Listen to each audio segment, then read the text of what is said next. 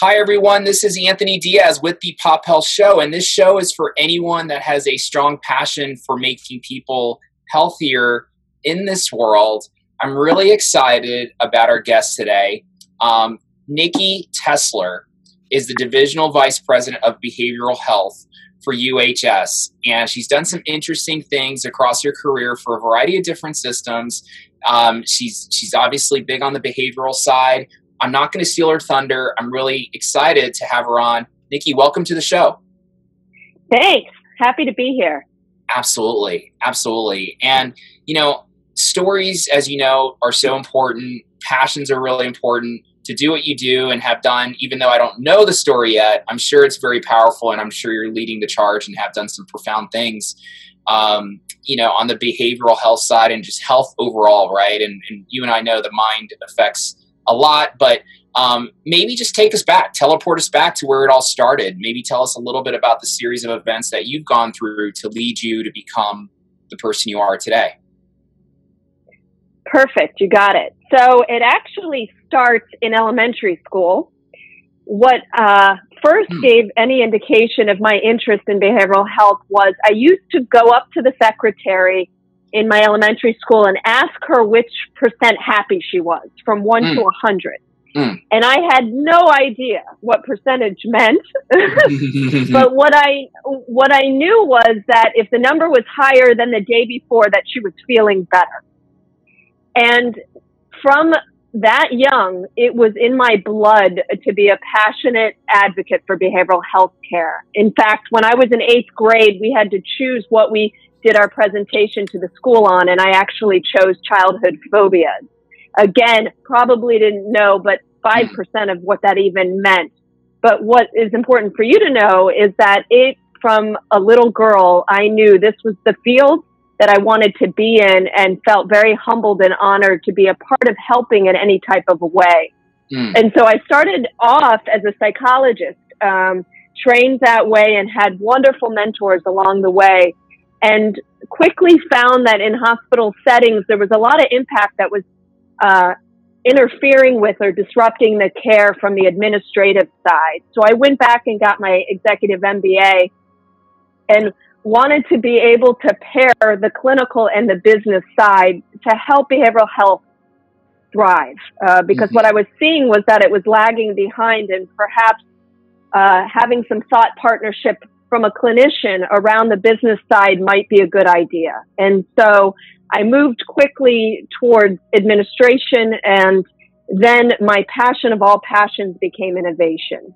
And that's mm. when I dipped my toe in how do we advance behavioral health care? How do we actually challenge the status quo of behavioral health care so that it can finally be on evil, even footing with behavioral, uh, the other medical service lines, uh, so that it leaped forward in a way. I love it. I love it. No, this is so really interesting background, really com- cool combination, I would say. Um, you know, the combined elements of these, like, you know, it really must, must, must do wonders for, you know, what you're working on today. And, you know, obviously, um, Nikki, you see a lot, you've seen a lot, you know, you, uh, I guess I'd love to hear a little bit about your fixations in health right now, or what has your your biggest attention right now, or, or fascination in health. Like, what has you most excited in health today? Um, interested in hearing what that is, and also interested in hearing why you, you know you're, you're you're focused in a certain area or, or passionate about um, you know a certain a certain area in health right now. So I can't help but feel like our crown jewel in behavioral health care is innovation. That's what excites me, and, and I would even use the word inspires me. I think that people see innovation as an asset, but I'm not sure they understand the game changing competitive advantage it could be for the field.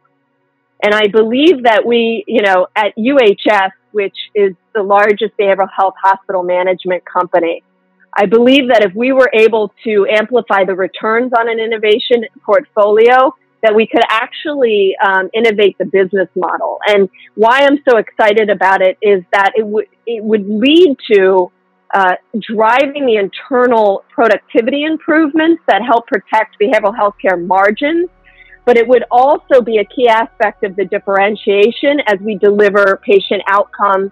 You attract partners, you know, and, and grab that market share. So to me, there's a path to long-term source of market power and profitability. And why that's important is because, like I've said, behavioral health has for so long been the underdog.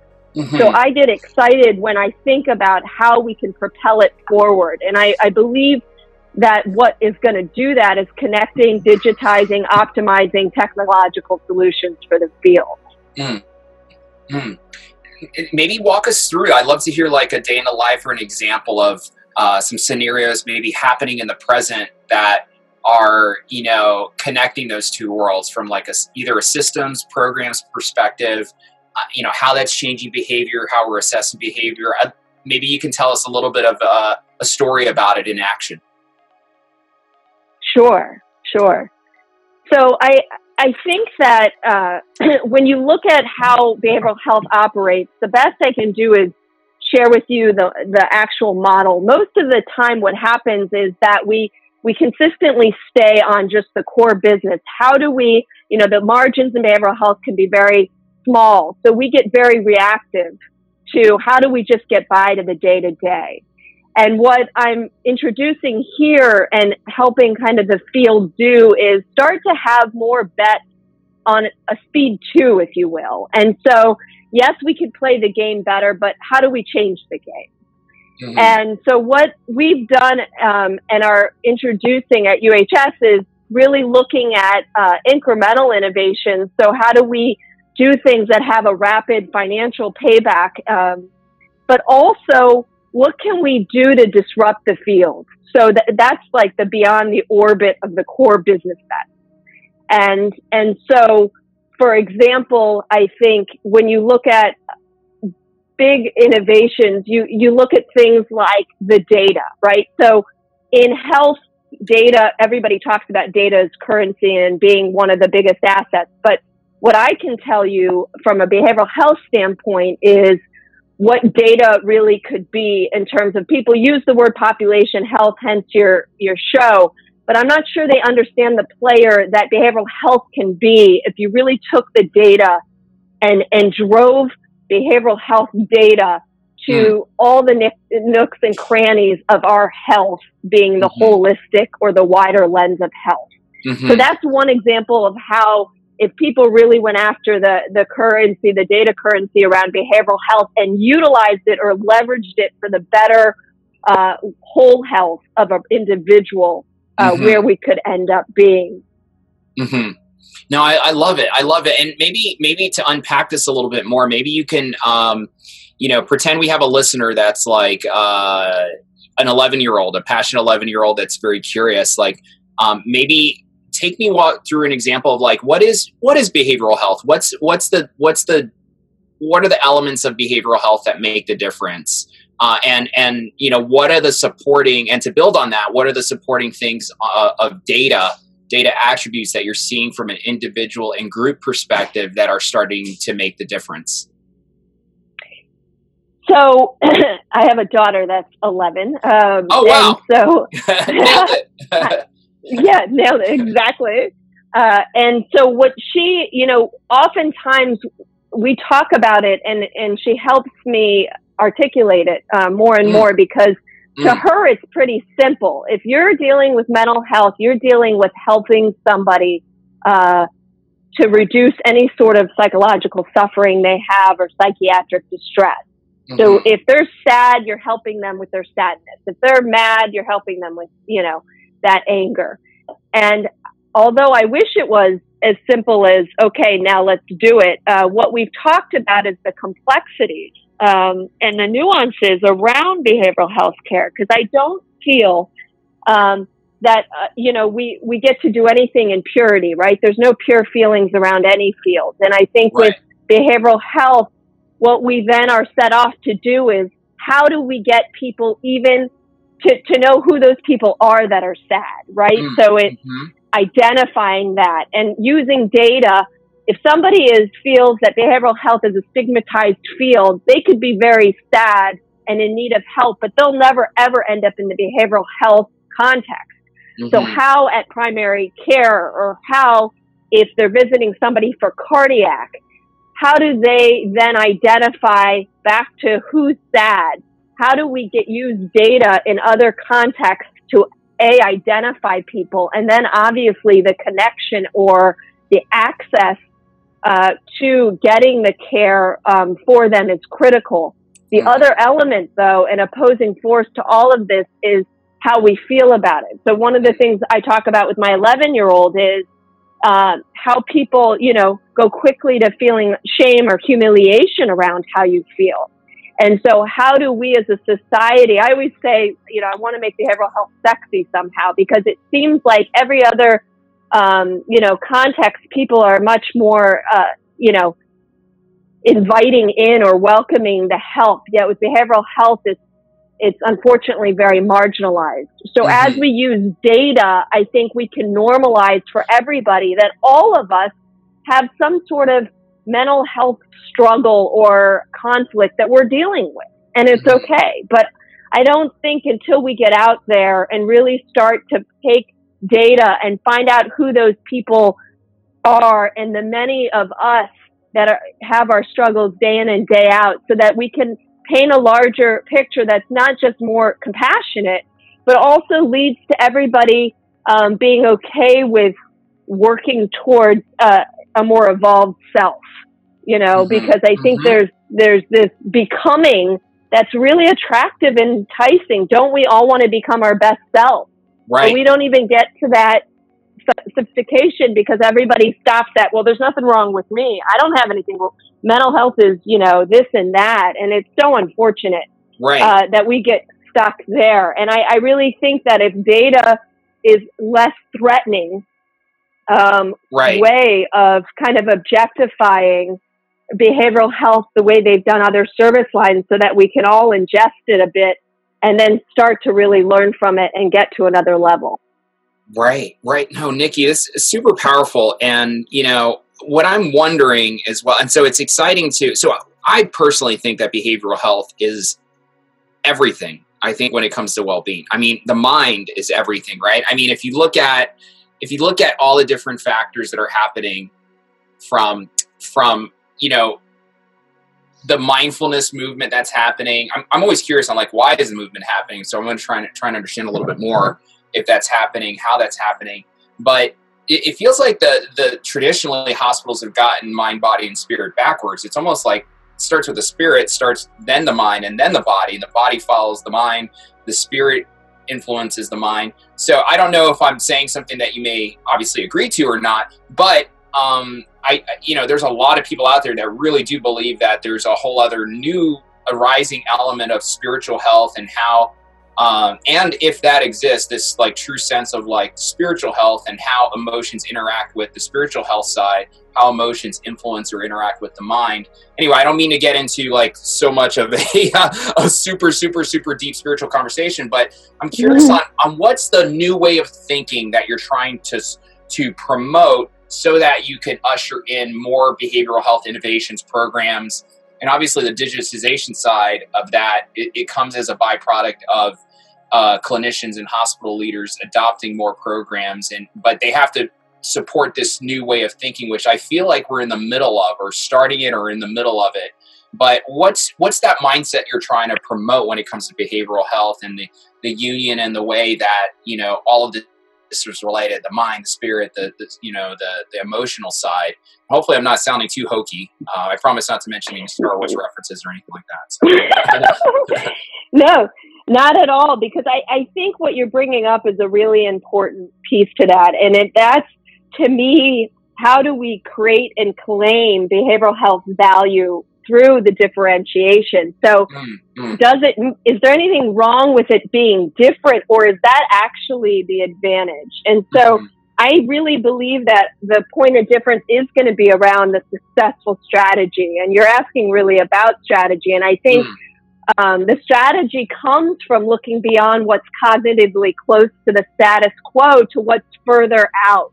You know, we can um, try and change the given cir- circumstances through innovation. I think we need to, mm-hmm. um, but it's something not yet contained. I don't think in our representation of reality. I think right now we're looking at how do we develop creative breaks from co- conventional thinking mm-hmm. in behavioral health care. So to me, um, I think we have to engage a lot of different types of people to get there, whether it's lead users, extreme users, innovation hotspots, but certain people to reimagine behavioral health, um, mm-hmm. to look at contexts that have had similar problems with behavioral health, and then how to import the solution. So, and, and honestly, really simply put, we need to welcome far flung ideas to shed light on some of our pressing problems in behavioral health.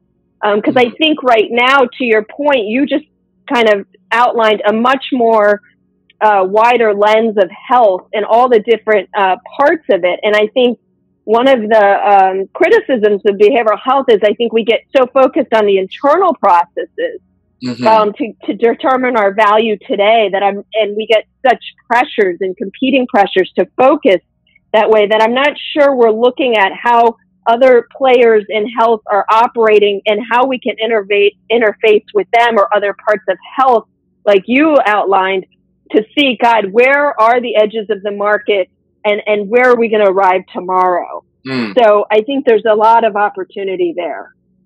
Absolutely, absolutely, and you know, I know, um, I know you're you've been with a, a lot of different uh, you know systems out there, and um, what I'm kind of curious is like you're you're you're you're thinking on behavioral health and definition of success in behavioral health for a system, for a hospital, for the population, probably is evolving and changing. Um, assuming this strategy starts to take shape and form, and, and, obviously, you know, it's exciting that you're leading that charge.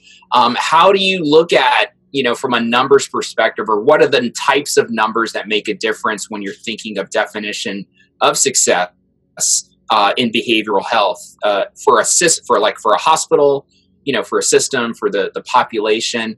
Um, what's that? What's what's knocking it out of the park? What are those top two to three things that that that make a big difference?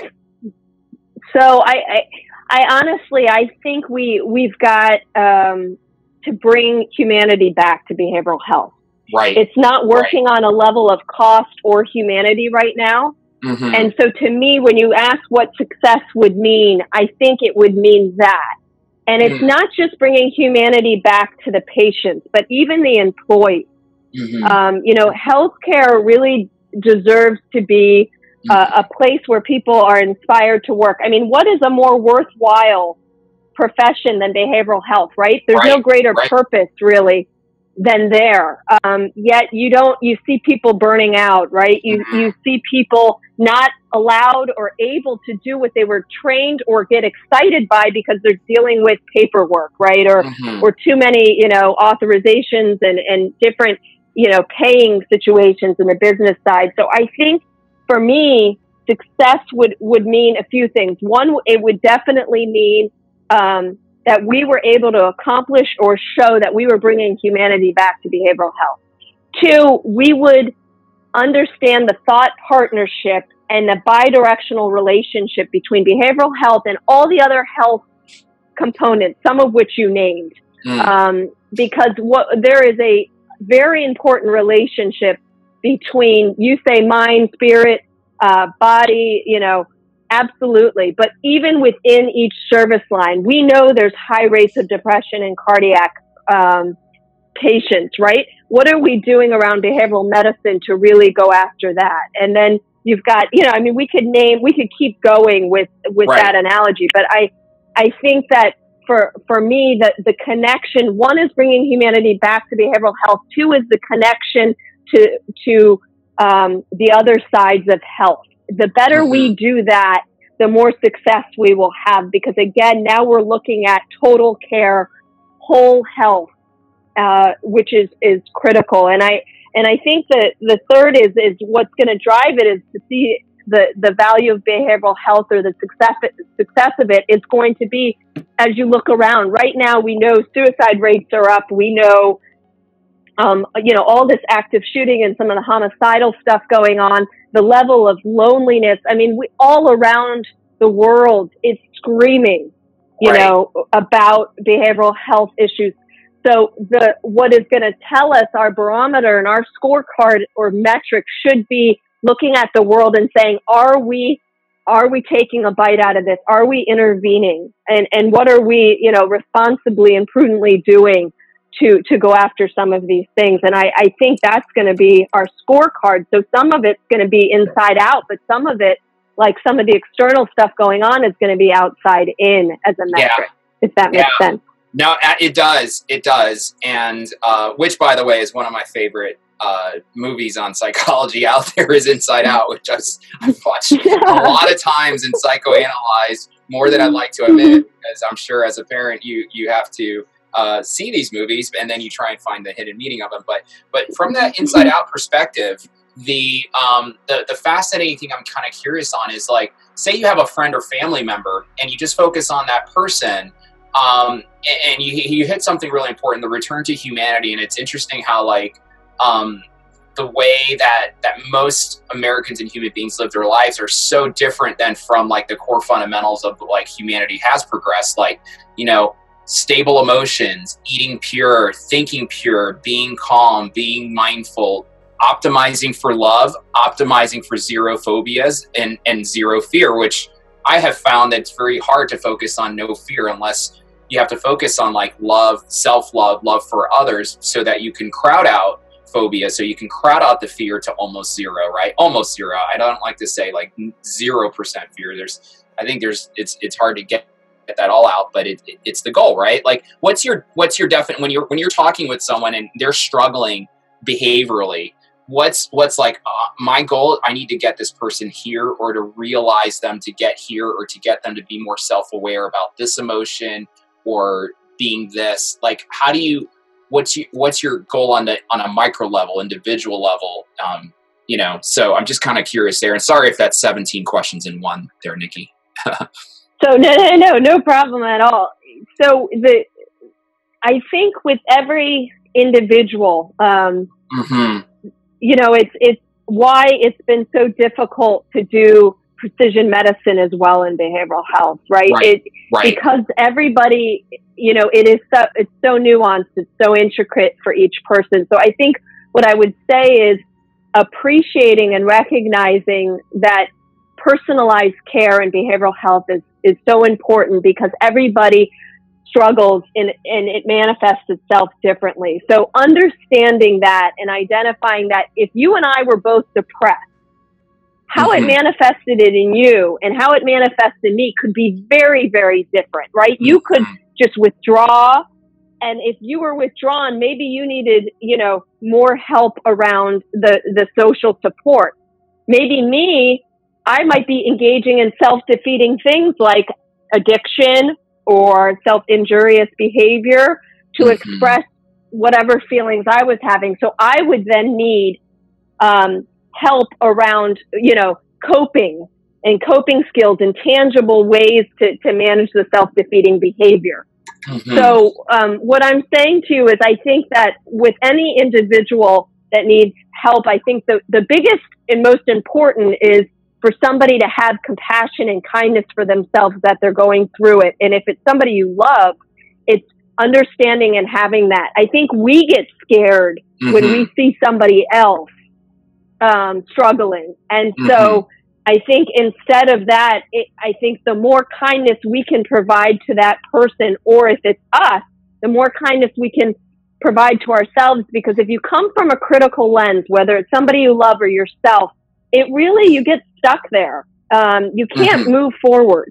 But if you come from a place of curiosity and mm-hmm. you engage in the treatment or you engage in the person who's having the issue, then you can make um, the any progress you want to get to where you deserve to be. Mm. And I mm. say that because I think a lot of times it can come from a self-esteem place, right? I don't feel deserving. Right. Or I feel worthless. And so we'll sabotage getting help or um, accepting uh, the help that's being offered to us because we're matching what we feel, right? I feel right. like um, not well about myself, so I'm going to show you that I'm not well. Um, right. And so we have to switch that paradigm um, mm. for ourselves and for other people. But the only way we can get there is if we um, come from a place of kindness and empathy. We have all of us have got to realize in a very humble way that we are no different than the other. You know, we are all the same line. Um, nobody's better or worse than us because I, I think that critical piece of being that critical is is a killer when it comes mm-hmm. to getting the help you deserve. Mm. No, I I, I, I appreciate uh, the breakdown of that. Uh, of you know, it's so so many different facets and, and, and elements to this and and so it, it's it's really exciting but yeah no i appreciate that micro example because you know you optimize for the some of the things you mentioned you know you can you can start to systemize systematize those right and and then uh, of course you know data digitization and then seeing like the elements that make a difference um, in the progression of patients as they're making this journey is really really interesting. And I guess uh, you know along those lines is um, you, are working on some really interesting things right now, and, and we, are talking about a lot of different facets of behavioral health and the different dimensions of it. Tell me a little bit about your your vision of health in the future, whether it's related specifically to behavioral health and kind of this next evolution of like this this merging of the the physical and kind of the mental uh, aspects of, of behavioral uh, health. Um, what does that vision look like? What's the optimistic version? Um, so one thing I'm trying to do these days is not invite dystopian versions of future, which I'm sure you won't have one. But where are we going health wise? Where are we going health wise? What do you see happening? What do you What would you like to see happen? So I, I really feel optimistic about tomorrow, um, uh-huh. and I and I think it behavioral health has a very promising future.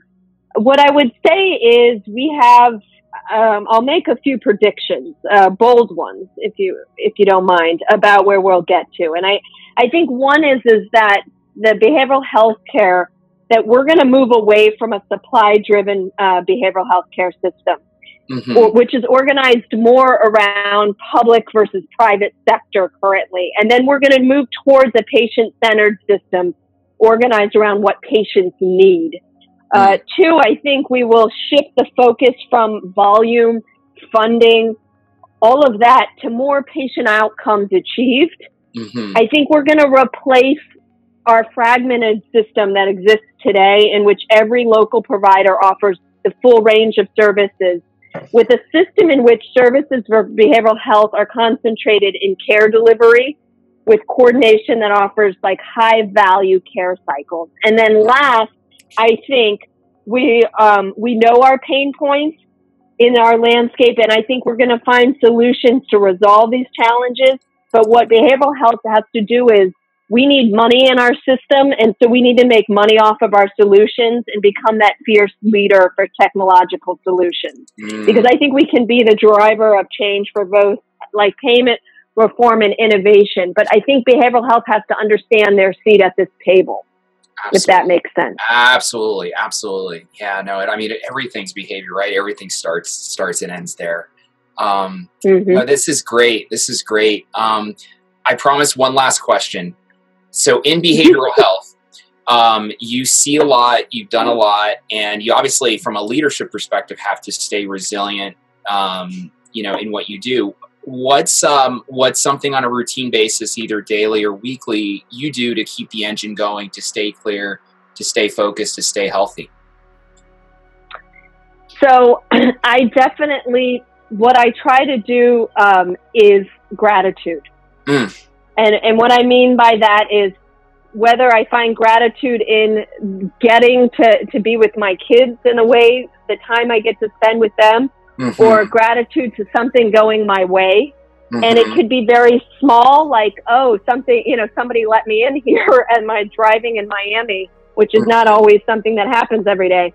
Or, um, and it can be as small as that. And I use that as a silly example. But to me, what I've found to be the best for my mental health is what do I find to appreciate um, in my daily life, whether it's through my kids what they're doing, their eyes, or whether it's through something silly happening to me or to nature. And for some people, you know, it's also a thanks to God or whomever they believe in if they are, you know, in that spiritual realm. I think um, it's, you know, somebody, whoever that is, whether you believe in God or you don't, it's the matter of where can we find the gratitude of, of the things that go well in our lives because mm-hmm. there's so many challenges and there you know the days can be very difficult when you're you know, fighting, um, perhaps even if it's for such a great cause